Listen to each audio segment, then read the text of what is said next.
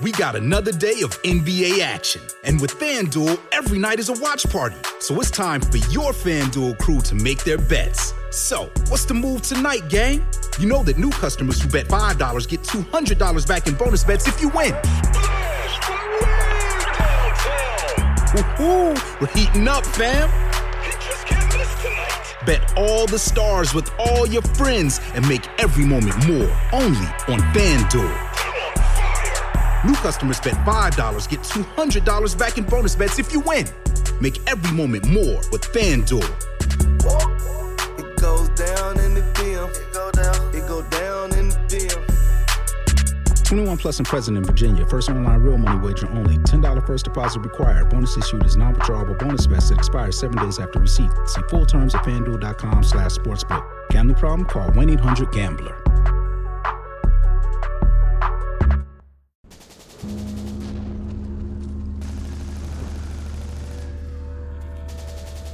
Summer 1969. Clifford Stone hadn't been in Vietnam very long, a matter of minutes, in fact. But he'd been thrown into the thick of it. Bodies were scattered all around him, the remnants of what looked like a bloody, awful firefight. But he didn't have time to examine the damage. He was on a mission. In the clearing ahead, he saw his objective a crash landed fighter jet on the jungle floor. Despite the crash, it had managed to remain intact.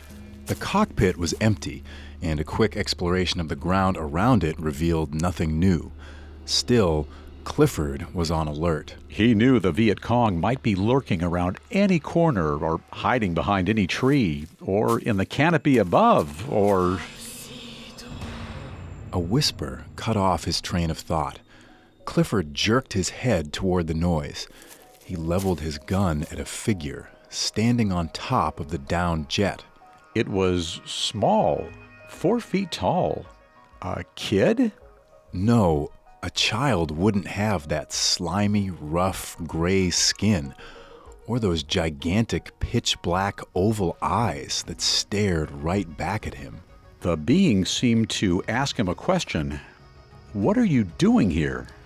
And as his finger tightened around the trigger of his gun, Clifford prepared to answer the small gray alien in front of him.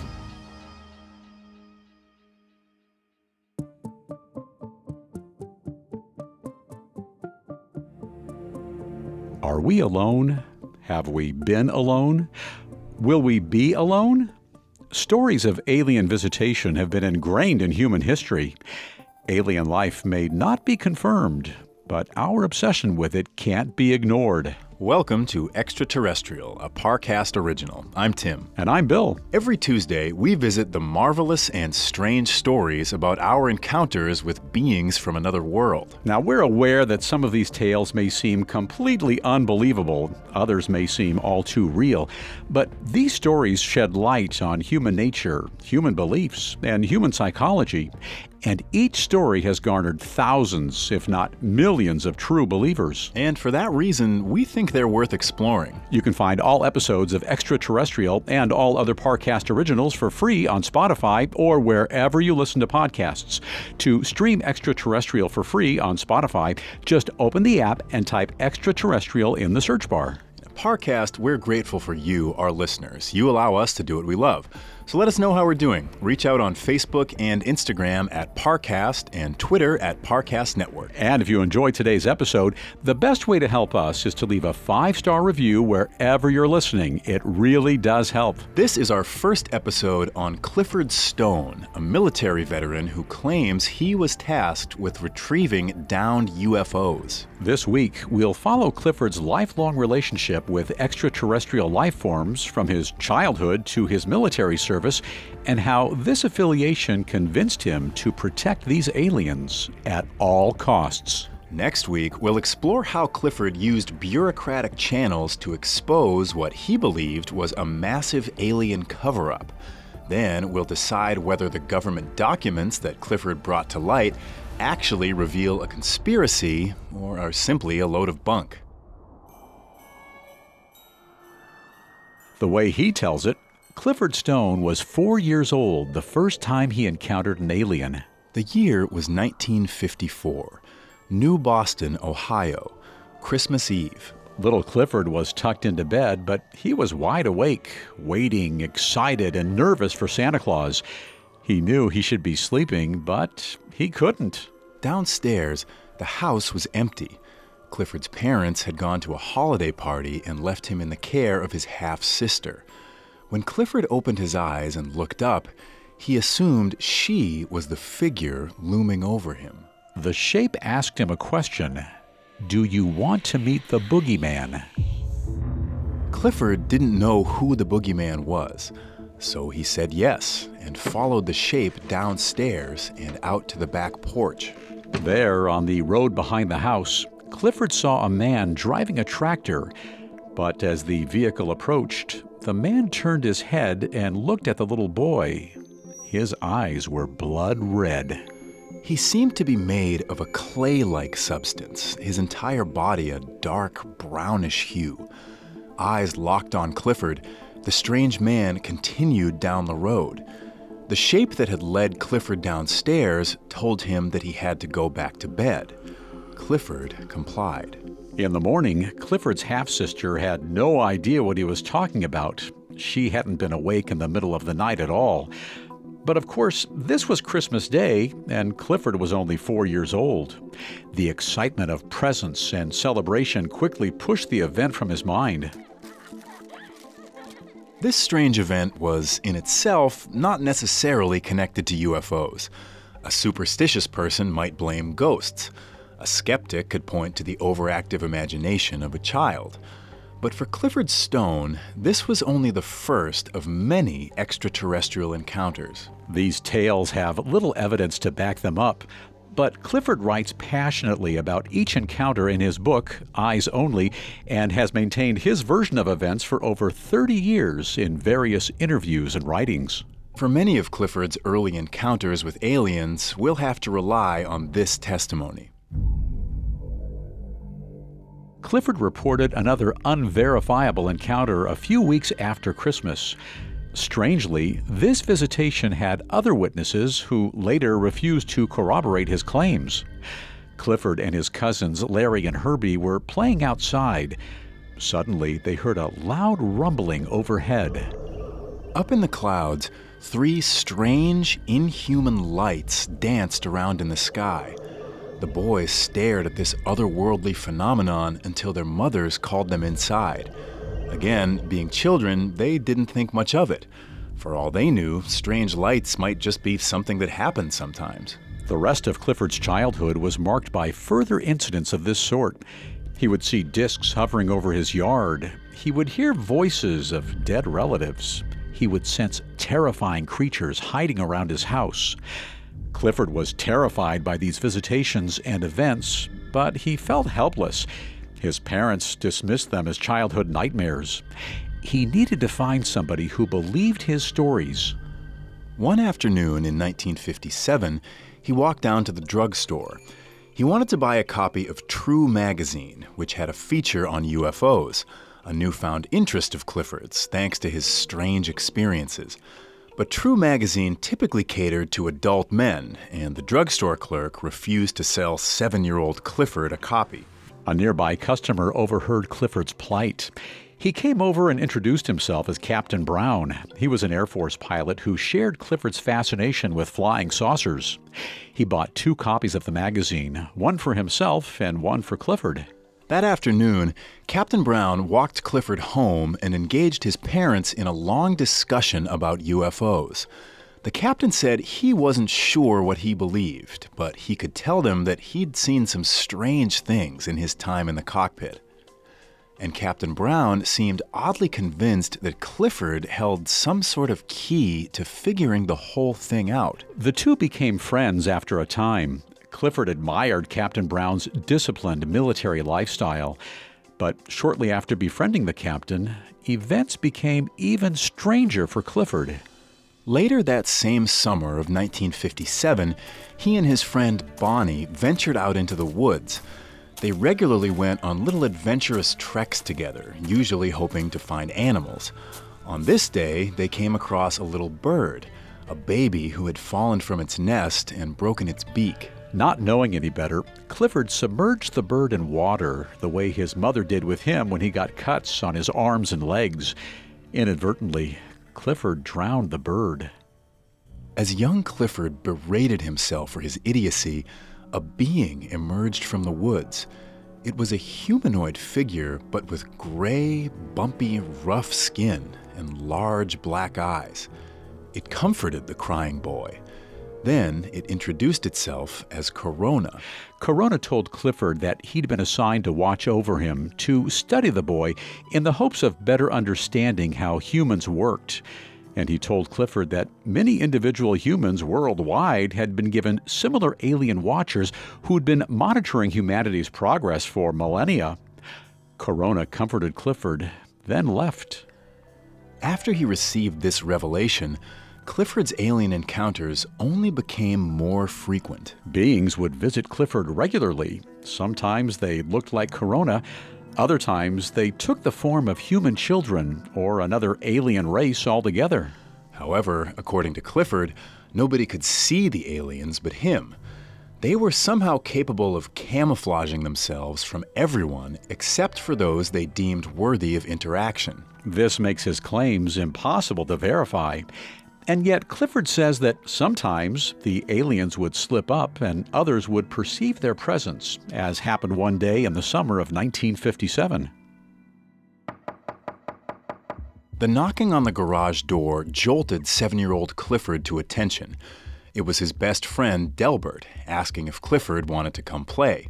But Clifford was, at that moment, engaged in conversation with one of the strange, child sized aliens who periodically visited him.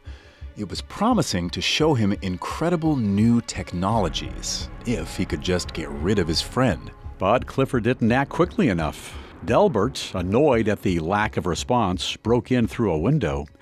When he landed in the garage, the alien disappeared, but not before Delbert caught the faintest glimpse of him. Delbert managed to dust himself off and confront Clifford. Then he asked who had just been there.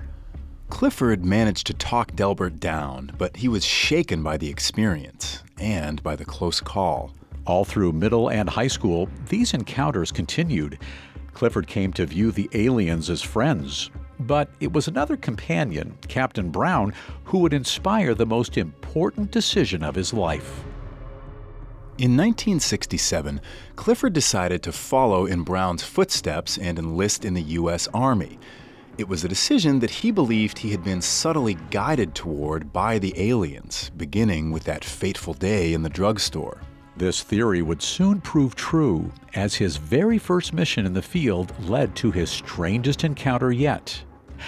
Clifford came face to face with proof of alien life, along with an entire squadron of soldiers. Next, Clifford Stone attempts his first UFO crash retrieval. Now, back to our story. Clifford Stone claimed that he encountered aliens constantly throughout his childhood, from about 1954 through 1967. With some encouragement from a friendly Air Force pilot, Clifford joined the military after graduating high school. Little did he know, his most astonishing encounters with extraterrestrial life were still to come.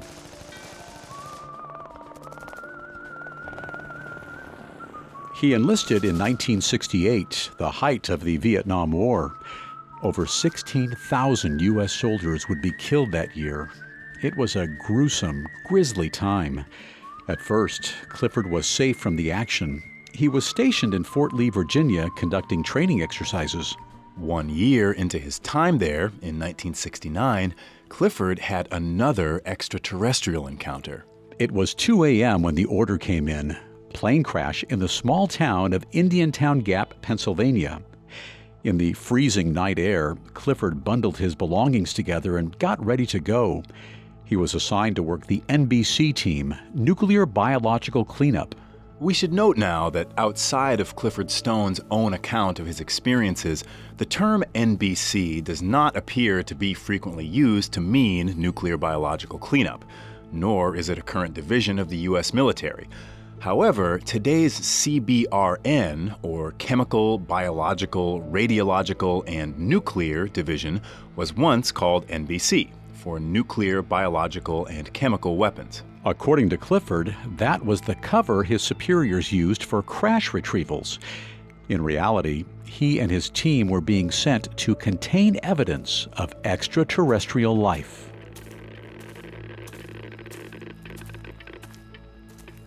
It was a chilly, wintry morning. The sun had not yet risen over the horizon.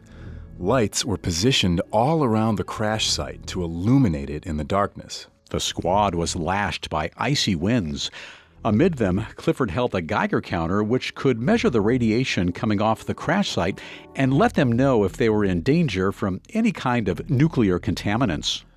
Before getting too close, they set up a perimeter once the unit had finished locking down the area to prevent bystanders from wandering through, Clifford's commanding officer walked up to him. The CO was a man known only as the Colonel. He dressed in civilian clothes and yet was undoubtedly in charge of just about any room he walked into. He was a gruff, unforgiving man, not the type you wanted to cross. And in the wee hours of this ice cold morning, the colonel was sending Clifford in alone to investigate the crash ahead of the rest of his team. He needed Clifford to check for signs of radiation before they began clearing the debris. As Clifford made his way through bramble and brush, the craft came into view. It was like nothing he had ever seen before. The ship was shaped like the heel of a shoe. It had a transparent canopy over the roof like a jet fighter, but the canopy appeared to open at the sides rather than sliding open from the top. Clifford continued to approach the craft. As he got closer, he noticed something hanging from the ship's window. An entity, he called it. The body of something inhuman.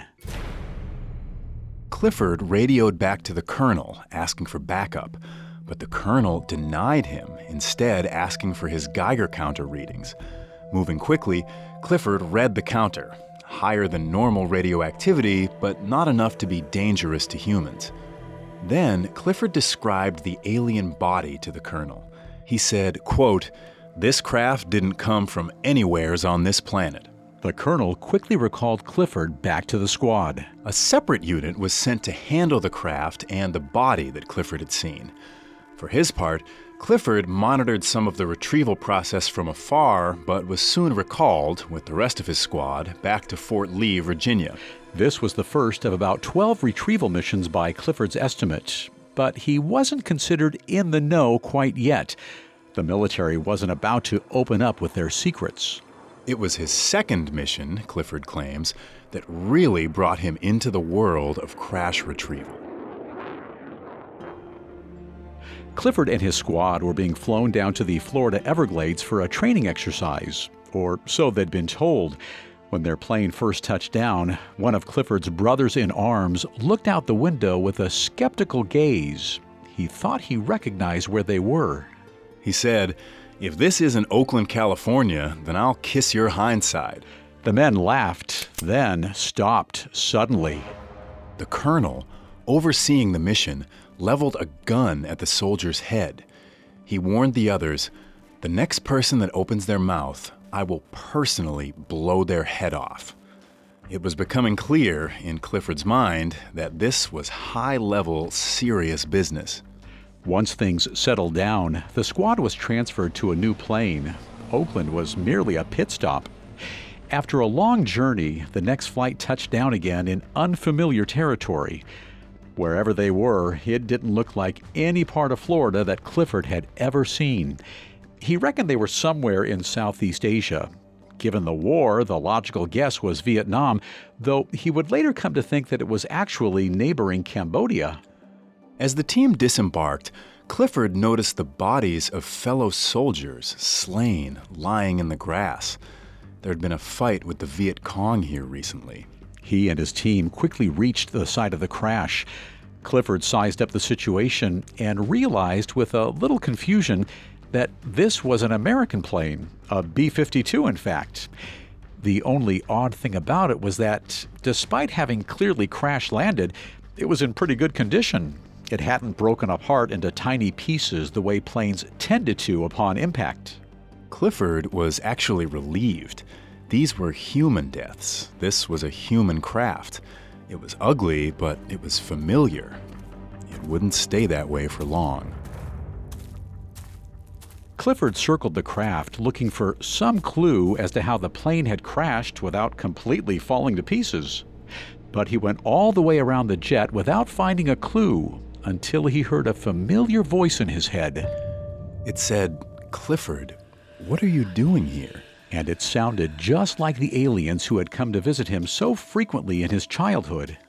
Clifford now saw, perched atop the plane, a four foot creature with slate gray skin and big egg shaped eyes.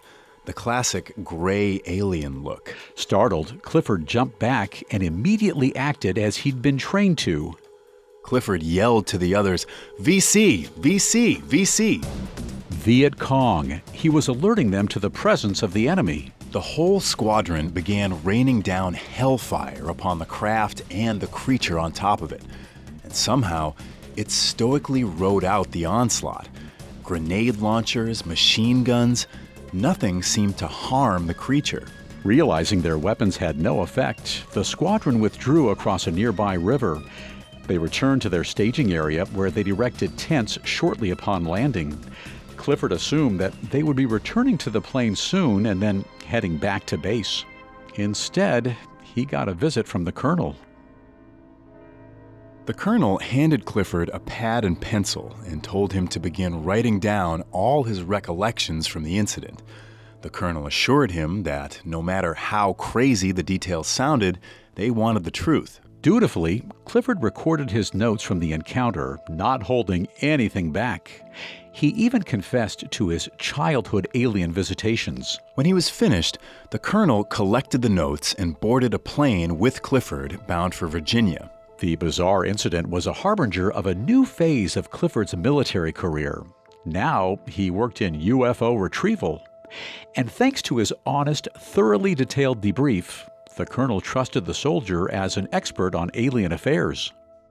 Clifford gave one account of an event that happened early in his UFO retrieval career, perhaps the defining story of his life. A few months after the incident in Cambodia, a black Dodge pulled up outside Clifford's quarters. From the back seat, the colonel beckoned him to enter. Aware of Clifford's childhood experiences, the military had ruled that Clifford could interact with the aliens because he was a designated contactee chosen by these extraterrestrial species. He should be able to deal with them more effectively. Now, the colonel was here to call on Clifford's unique set of skills and experiences. He was needed to interview an alien. By late 1969, Clifford was getting used to this kind of request. For weeks, he claims, the military had been running various alien encounters past him, gauging his opinion and seeking his advice. But this was a whole other situation a sit down with one of these creatures. Even after all his childhood visitations, Clifford was still in awe of the opportunity. Before, he'd always met the aliens on their terms, now he was coming to one of them.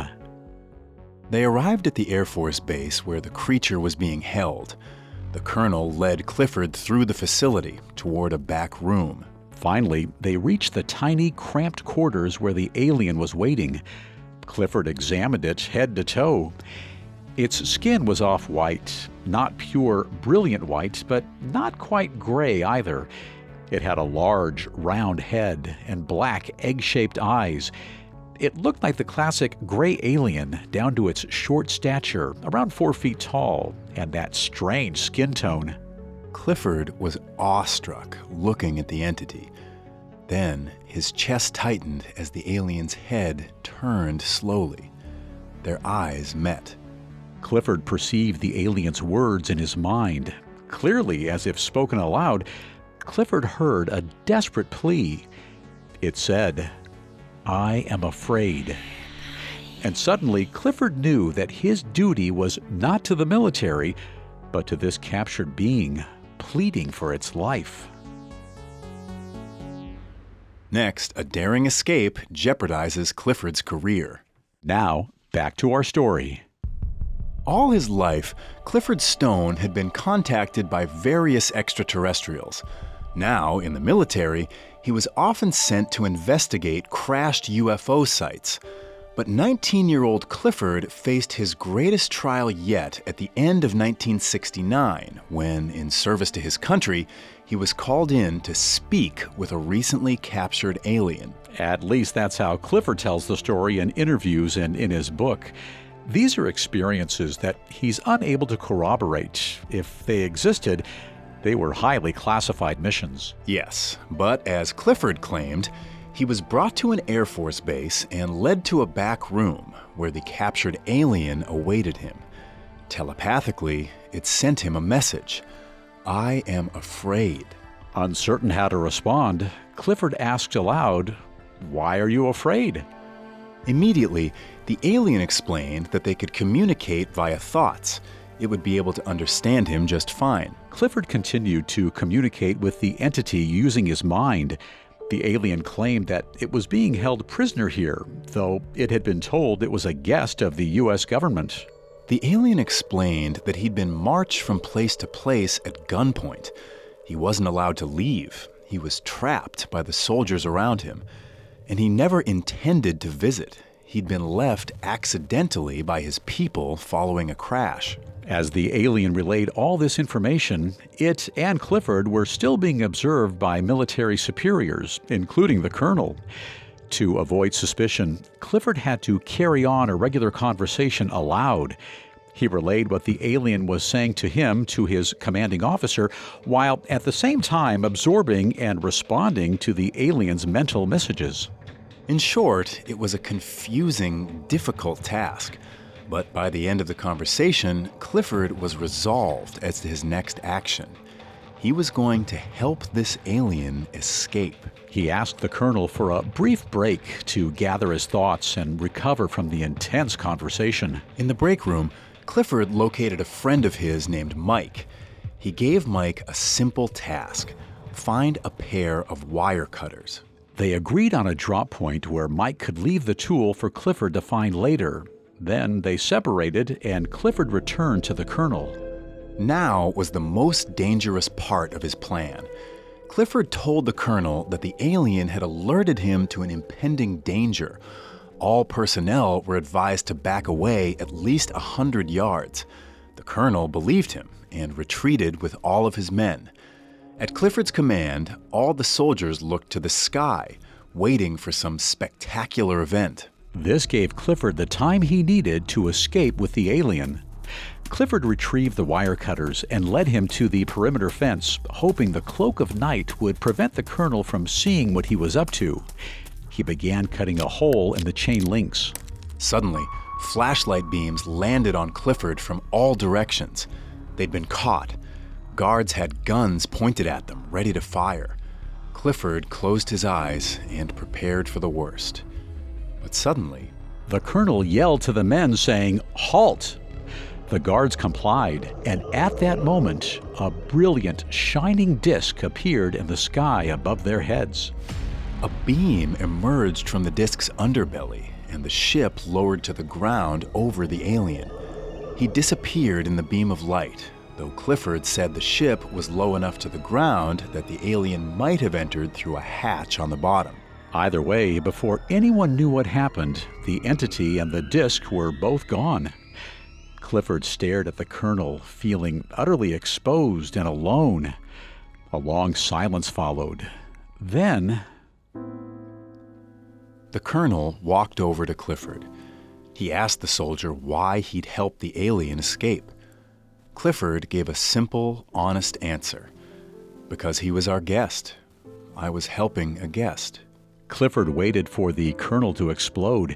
He didn't know if he'd be arrested for his crimes or if he'd face more deadly consequences. But he never anticipated that the colonel would actually agree with Clifford's actions. Though the colonel was displeased, Clifford claims that he saw the logic. The colonel simply asked that next time Clifford hatched a plan, he let the colonel in on it. He couldn't promise that he would have let it happen, but as Clifford's commanding officer, it was his right and his duty to know about any schemes Clifford might be cooking up. His tone was genial and maybe even admiring. So for now, Clifford was in the clear.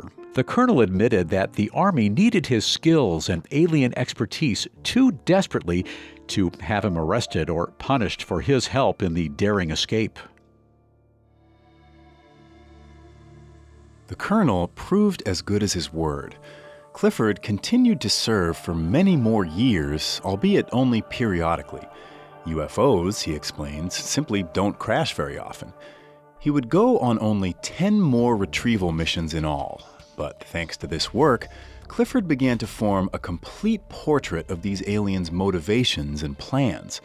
Like the individual he'd helped to free, they were mostly benign, even benevolent creatures. Clifford estimates that he encountered about 57 different species of extraterrestrials in his line of work. Most of them were utterly ignorant of the concept of war and baffled to see humans wantonly destroying each other. They'd come to Earth thousands of years ago and acted as dispassionate observers, watching human behavior and reporting back to their superiors.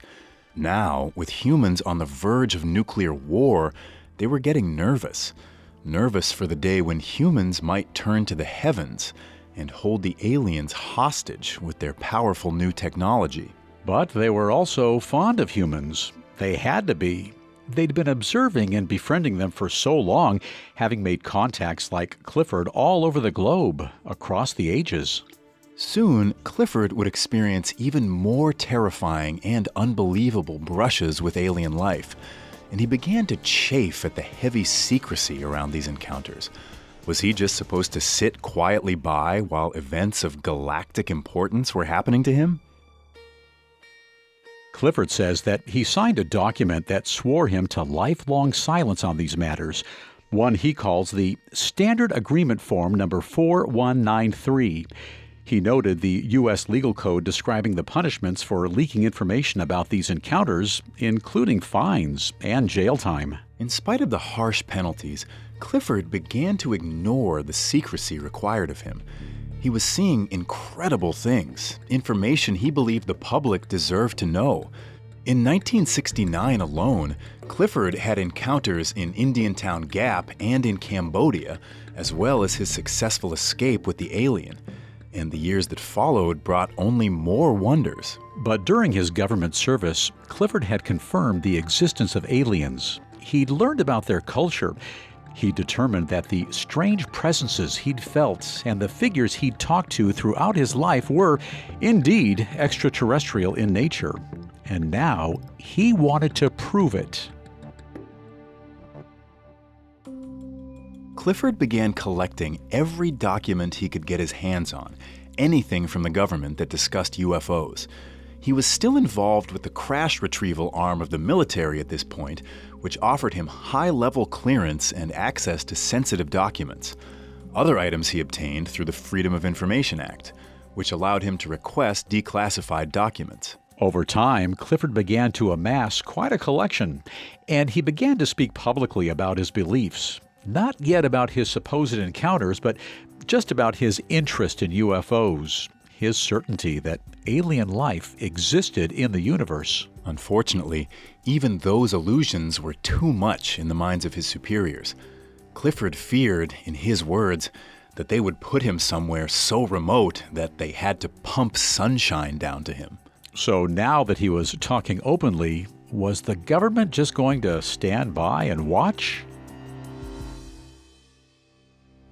According to Clifford, as he became more open about his interest in alien life, powerful authorities found ways to retaliate, to keep him quiet, and to destroy his credibility. After decades of service to his country, Clifford came to believe that he was being persecuted by his own government.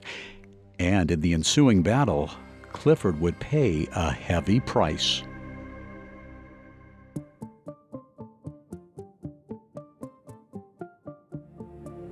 Thanks for tuning in to Extraterrestrial.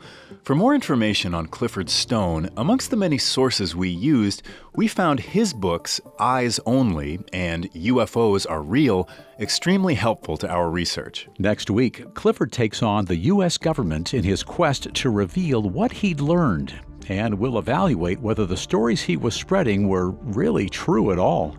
You can find more episodes of Extraterrestrial and all other Parcast originals for free on Spotify. Not only does Spotify already have all of your favorite music, but now Spotify is making it easy for you to enjoy all of your favorite Parcast originals like Extraterrestrial for free from your phone, desktop, or smart speaker. To stream Extraterrestrial on Spotify, just open the app and type Extraterrestrial in the search bar. And don't forget to follow us on Facebook and Instagram at Parcast and Twitter at Parcast Network. We'll see you next time. Extraterrestrial was created by Max Cutler. It's a production of Cutler Media and part of the Parcast Network. It's produced by Max and Ron Cutler, sound design by Kenny Hobbs, with production assistance by Ron Shapiro and Joel Stein. Additional production assistance by Maggie Admire and Travis Clark. This episode of Extraterrestrial was written by Thomas Dolan Gavitt and stars Bill Thomas and Tim Johnson.